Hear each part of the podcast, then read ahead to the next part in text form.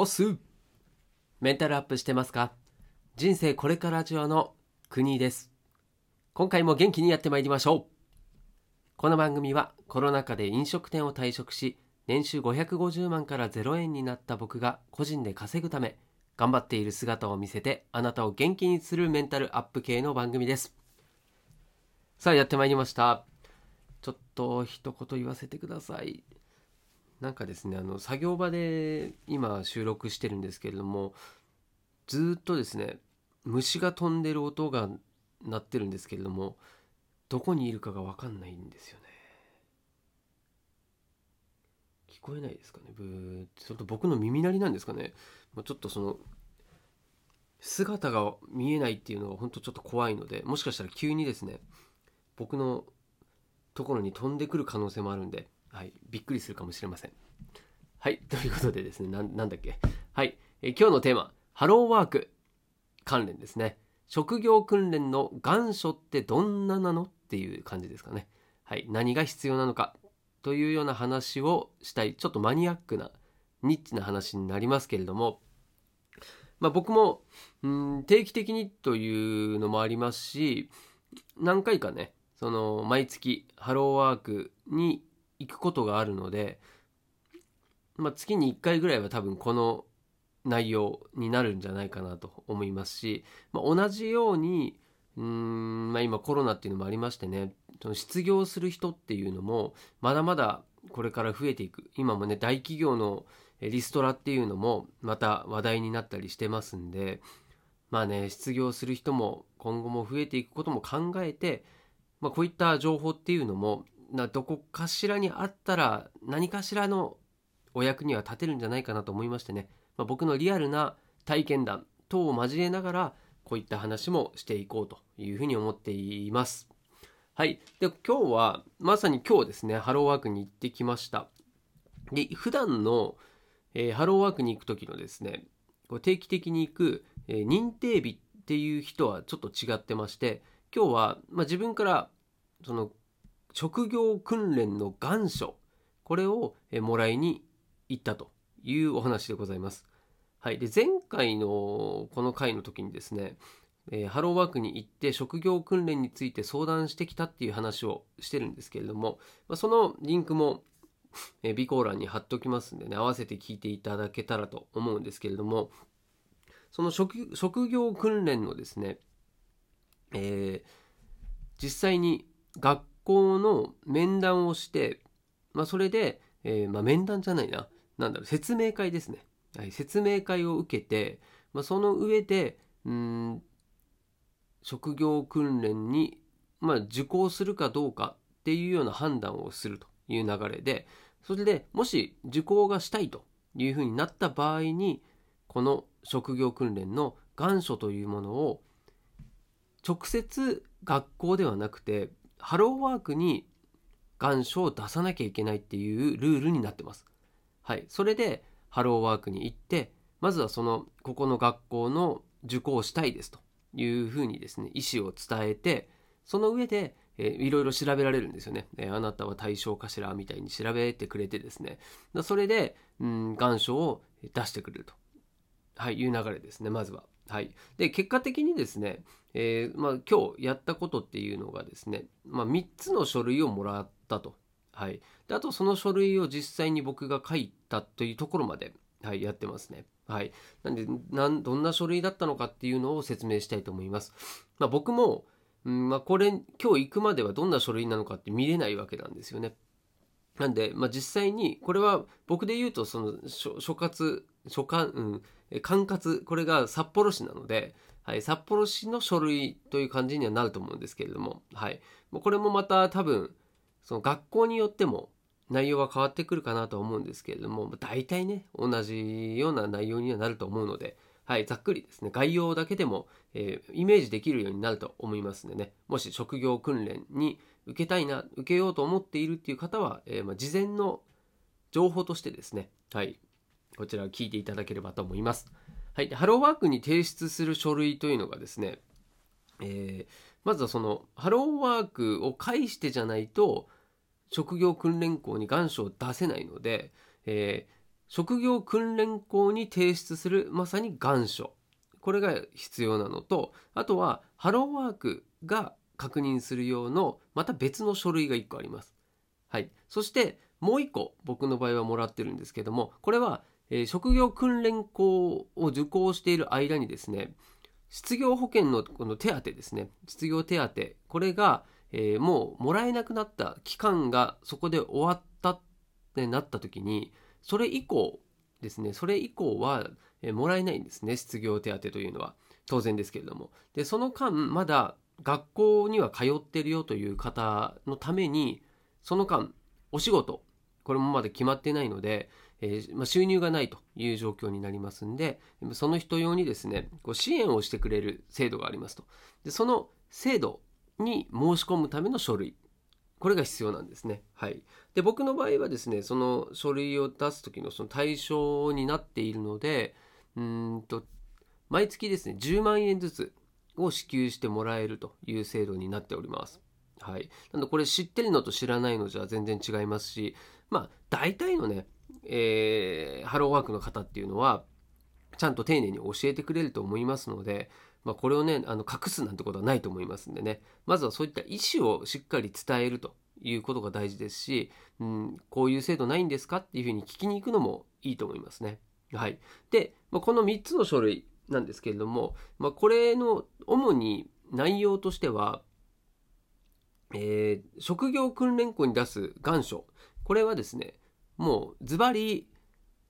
あなたは何で受講したいんですかっていうことを聞かれますね。はい。で、その内容と、あとは、その学校を受講したことによって、どんなスキル、知識だったり技能を獲得したいかだったり、あとは、そこで学んだ後に、あなたは就職をすぐする、すぐすすぐするつもりですかいつまでに就職しようと思いますかっていうようなえー、記載があるんですね。でそれを書くところですね。まあ、それをまずは、え、しっかりとですね、書くのが大事かなと思います。僕もびっちり書きましたね。うん。まあ、なんでそうなのかっていうところはやっぱり一番大事な部分だし、多分ね、今後ある面接ですね。それにも、その時にも聞かれるし、多分その願書をもとに話すると思うんですよね。それを面接官が手に持って読みながらこう疑問に思ったことを話をする聞くみたいな感じになると思います。なんでこれ提出する前にですねちゃんと自分が書いた内容をまあスマホとかでもいいので写真を撮ってですねで面接の時にはその自分が書いた願書の内容を見て、面接官ならどんな質問してくるかなっていうのをイメージしてですねその回答を用意しておくと、だいぶ気持ちが楽になるんじゃないかなと思いますね。はい。まあ、多分そういった、うん、質問形式で来るんじゃないかなというふうに僕は思っております。はい。まあ、実際行ったらまたね、あの、お話、このラジオでもしたいと思います。はい。であとは、ハローワークに提出する書類は、逆にですね、その、どういう目的でという話よりは、ハローワーク関連で、あなたは今までどういう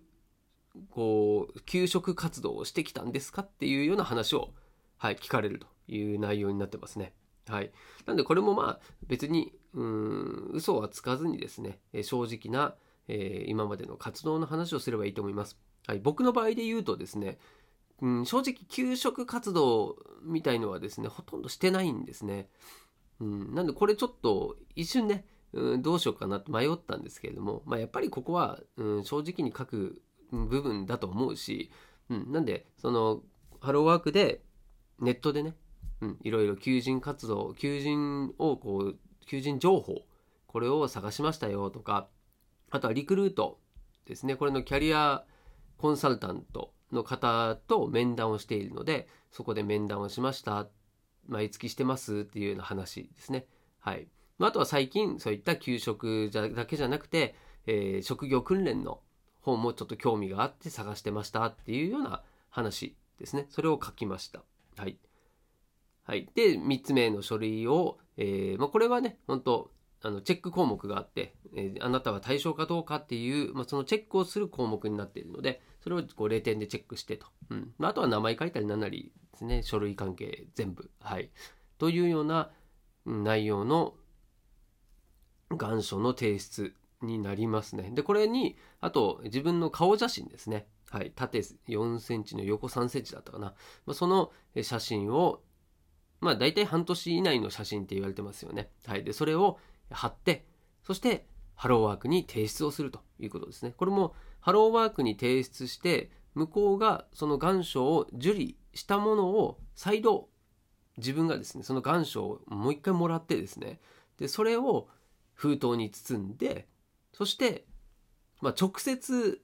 学校に持っていくか、あとは郵送で送るという形になってますね。なのであんまりこれ日が短いギリギリの時に持ってっちゃうとやっぱり締め切り日ってあるので、まあ、締め切り日当日だったらもう直接ね急いで持ってかなきゃいけないしこう書類に不備があるともしかしたらあのバッテンされてやり直しってなっちゃうかもしれないんですね、まあ、そうすると間に合わなくなったりするのでぱり時間には余裕を持って行った方がいいんじゃないかなと思います。はいまあ、これあのその職業訓練校の願書の提出がその締め切りの中であれば別にね早いだろうが遅いだろうがそこには優劣はないので、はい、ちゃんとその期間中に出していれば問題ないという形になります。まあ、もしかしたら面接の順番とかは影響するかもしれないんですけどね。はい、早すぎたら一番最初になっちゃう可能性はありますけれども、はい。まあ、その辺は自分なりにですねちゃんと計画を立ててはい、慌てずに提出できるようにしたらいいんじゃないかなと思います。はい、僕は今、うん、10日前ぐらいですかね、締め切りの、はい、に提出をしたという感じで、で、あさって、しあさってかな、はい、もう一回ね、ハローワークに認定日で行きますんで、まあ、その時に提出をすると、はい、いう流れになっております。はい、ということでね、今回は、まあ、あまりね、関係ない人ばかりかもしれないんですけれども、まあ、ハローワーク、こう失業関係の話をさせていただきました。で、改めて、ざっくりね、え失業した人に今僕がこう伝えておきたいことっていうのをちょっとお話ししようと思うんですけれども、うん、まず失業するした場合ですねに僕の勝手な解釈というかイメージなんですけれども、まあ、僕が実際にその会社失業した時の同じく失業した方々が、えー、いっぱいいるんですけどその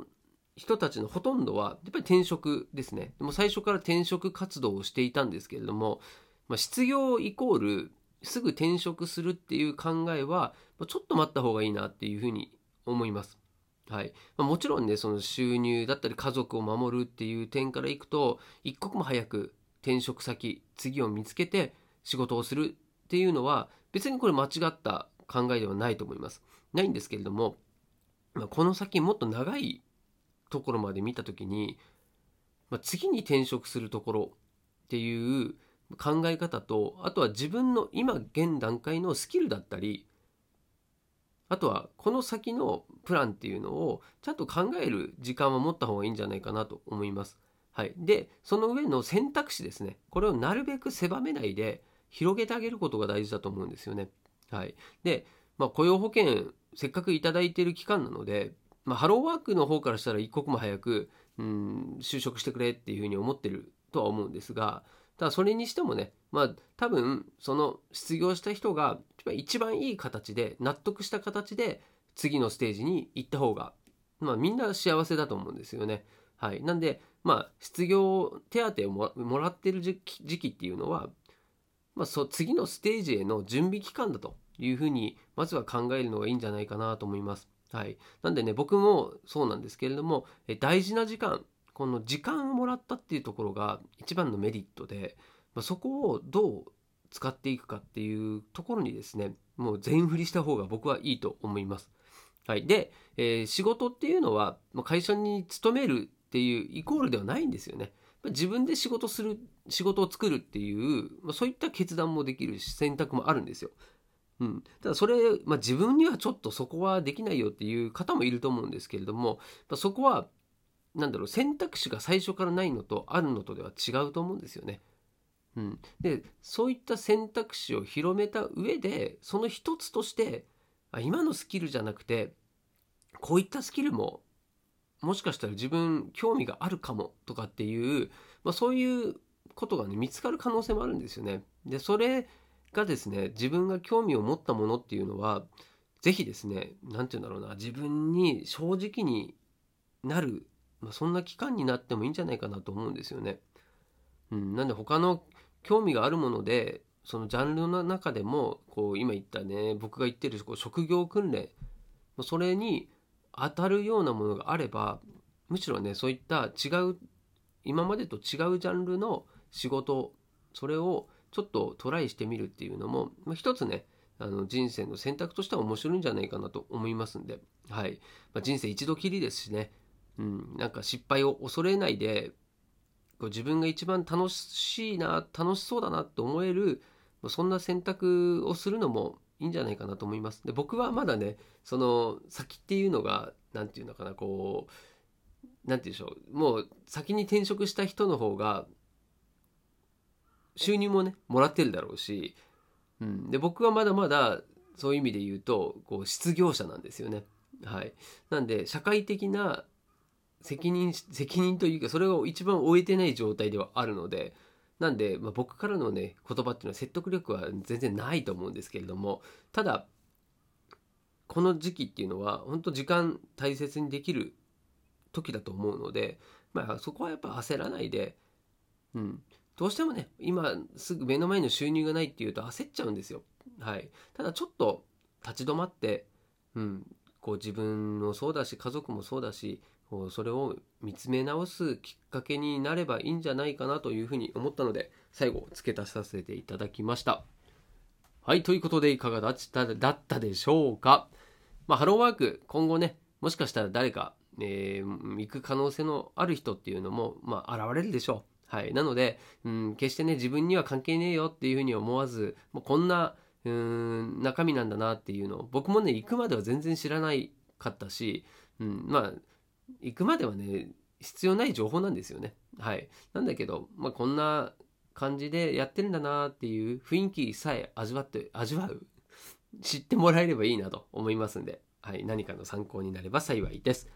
はい、ということで今日も最後までお付き合いありがとうございました。合わせて聞きたいは先ほど言ったハローワークに行って就業職業訓練について相談してきた話というリンクを貼っときますんでそちらも合わせて聞いてみてください。